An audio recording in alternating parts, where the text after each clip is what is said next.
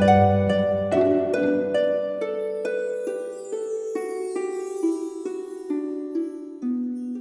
イルセラピーでバラ色の人生宇宙とつながるミオラジオ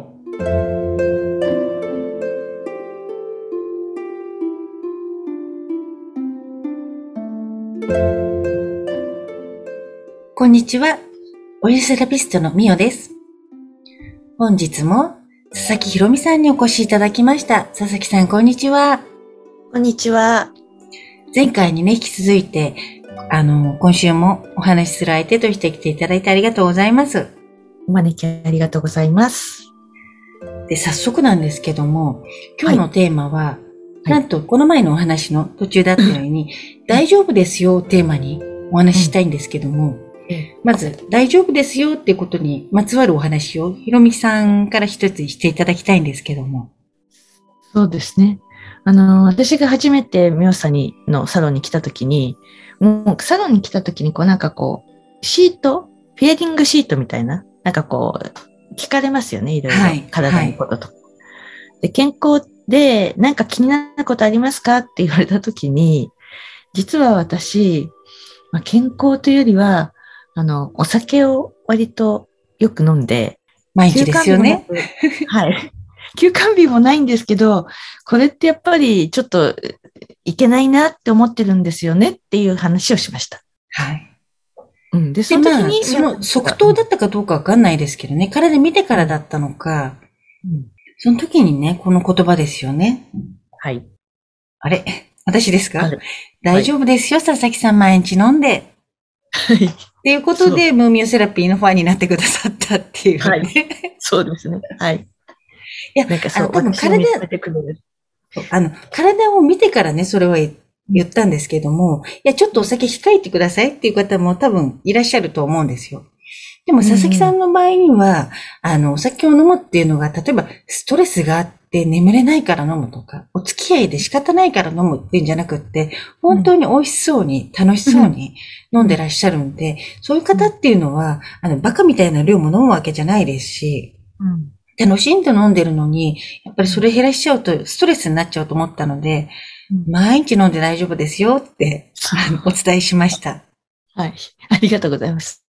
あの、自信を持って毎日楽しんでます。いや、本当でも大丈夫ですよって結構魔法のね、ワードかもしれないですね。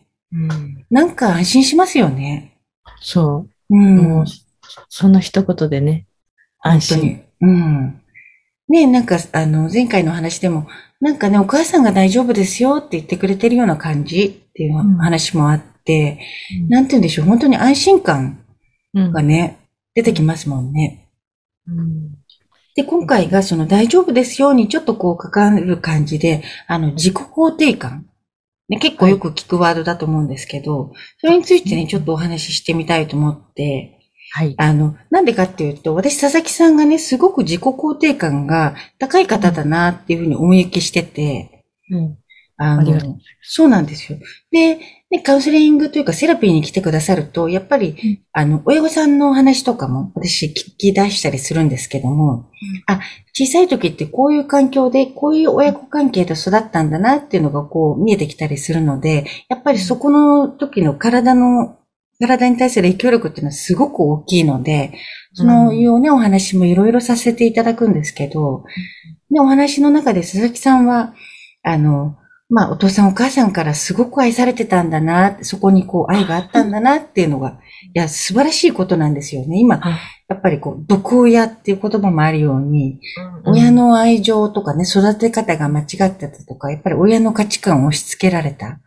そういうので結構大人になっても、苦しんでらっしゃる方いるので、うん。うん。だからそういう意味ではね、佐々木さんは、あの、すごく、あの、まあ、幸運うん、幸運。ね、うん。すごくおお父様、お母様から愛されて、自己肯定感が自然に育って、うん。だからね、まあ、ある程度年齢重ねてきて、もちろん苦労はあったけども、やっぱり今、表情を見ても、こう、なんて言うんでしょう。自然体だし、はい。苦労はあったけどもなんかこう、私頑張ってきたのよ。こんな苦労してきたのよっていうのが表情に出てない。それがすごく私は好きです。あ、ありがとうございます。そう言っていただけると嬉しいです。うん、そうですね。あの、全然うちの親は、その、立派な親でもないし、あ、おい、うん、そういうふうに言っちゃいけないのかな。あの、厳しく、そんなに厳しくなくて、あの、何かしなさいって言われたことがほとんどないんですね。そうなんです。だから自由に育ったんですね。そうそうそう。だから、まず、あの、勉強しなさいって言われたことも多分なくて、うん、えー、父親から言われたことですごく印象に残ってるのが、なんかある時、あの、低空飛行でもいいんだぞって言われたことがあって。いいですね、その言葉。あの、まあ、落ちなければね、墜落しなければ、そんなにね、頑張って飛ばなくてもいいんだぞっていう意味だったのかなって思うんだけど。うん、それいいですね。その言葉いただこう。今度お客様に低空飛行でいいんですよって、低空飛行で大丈夫ですよって言ってみようかな。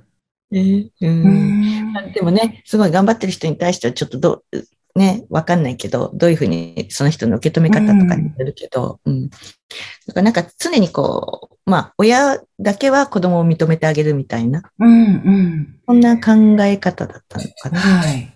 だそれをね、そういう環境で育った方っていうのは自己肯定感をね、結構、あの、自然についてて、自由に、自分はこうしたいなと思ったことができて、チャレンジできたりするんですけども、なんか佐々木さんのお知り合いとかの方で、あの、まあ、お子さんいらっしゃる方で結構悩んでる方がいらっしゃるって聞いたんですけども。うん。そうですよね。やっぱり仕事をしていて子供がいるとかっていうと、なんかその子供、子育てを、女の人って子育てをなんか優先しなくちゃいけないみたいに思ってるところがどうしてもあって、うん、そうすると自分がやりたい仕事も捨てられないけど、こっちもってこうすごい時間の使い方とか難しくて、で、本当になんか仕事してることが今度逆に罪悪感みたいな、うん、子供にもっと時間使ってあげなくちゃいけないんじゃないかって思ってる方とかもいるみたいですよ。うんうん、そうですね。それは多分多くの女性が今感じるジレンマだったり、葛藤だったり、その母親としての役目っていうところでね、罪悪感感じたりっていうのはすごい多いから、たくさんの方共感していただけるんじゃないかと思うんですけどね。でも、結局大人になって、あの、子供の時の育てられ方とか接しられ方とか、こう愛情の量によって、やっぱりトラウマになってる方とか、で、たくさんいらっしゃるんですけども、あの、まあ、この前ね、佐々木さんともお話ししたんですけども、なんか私自身の考えとしては、あの、まあ、自分も大人になってるけど、こう、大人になって、こう、親っていうのも一人の人間として見たときに、うん、親だけど、うん、あの、やっぱりただの人間だし、うん、まあ未熟な人間だし、うん、で、もっと言っちゃうと、こう自分の親だけども、あの、なんて言うんだろう、たまたまこの三次元でご縁があって自分の親になったっていうだけで、私はもっともっと俯瞰的に見て、もっと大きな存在の親がいるんじゃないかっていうふうに思ってるってことをお話ししましたよね。そうそう、その話聞いてすごくなんか安心したっていうか、納得したっていうか、うん、思いました。そうなんか、うん。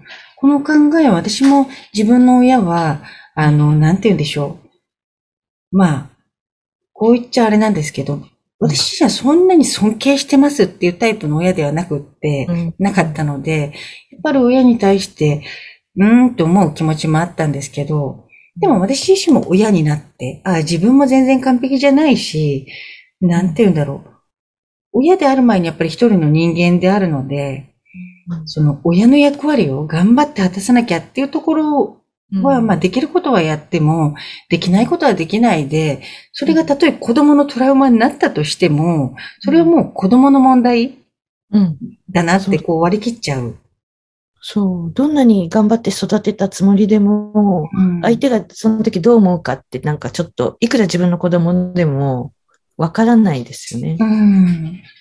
だからなんか、こう、簡単な解決方法としては、やっぱり親のことで、ああ、親の影響力でくーって悩んでる方でも、ああ、親って言っても、ただ今この3次元、うん、たまたまあのご縁があって、まあ学びがあるからこそ親子になったんでしょうけど、うん、まあ三次元的な、こう、レベルでの親の役割をやってくれてる人、うん。でも人間って一人一人個々の存在なので、あの、なんて言うんでしょう。私にとってのそのもっともっと大きな親って、まあいろんな表現があるんでしょうけど、まあ神様でもいいし、サムシンググレートでもいいし、うん。天でもいいし、うんなんかそういうもっともっと大きな存在っていうのが人間を生かしてくれてるんだなっていう、うん。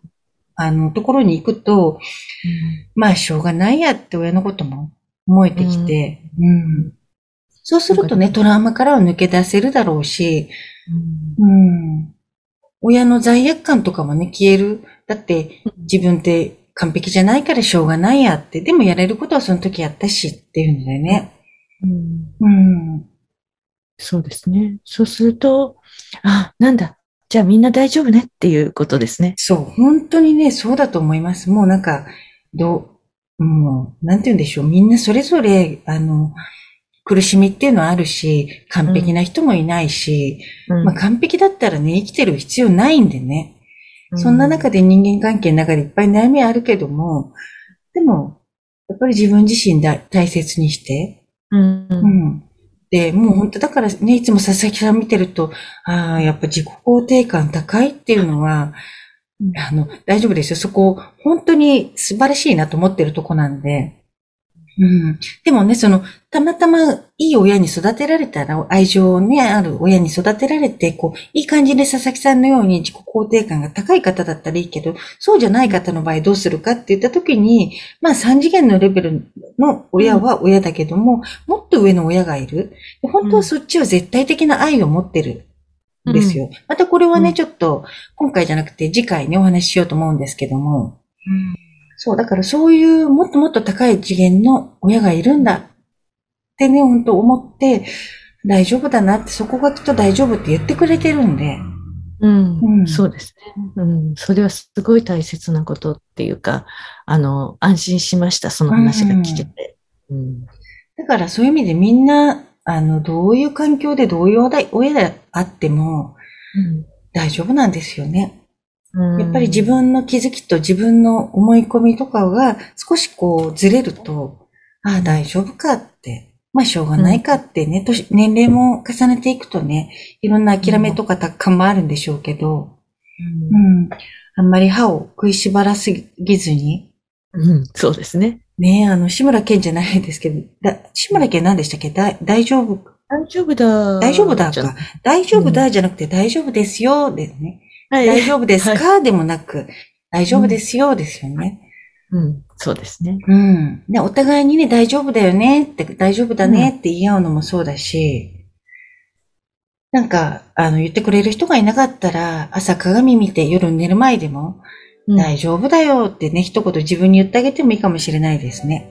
うん。そうですね。んあと、周りの人に言ってあげるのがいいんじゃないですか？あ、そうですね。そうすると自分にも返ってくるから、誰かがきっと言ってくれるんですよね。うん。うん。まあでも佐々木さんは、ひろみさんは大丈夫ですね、も う。今までも、これからも。はい毎日お酒楽しくぜひ飲んでください。はい。あの、はいそういうムーミオセラピーが大好きな 私でした。そうですね。そんなところで今日はこれで終わりにしたいと思います。はい。じゃあ佐々木さん行きますね。はい。それでは皆さん、ごきげんよう。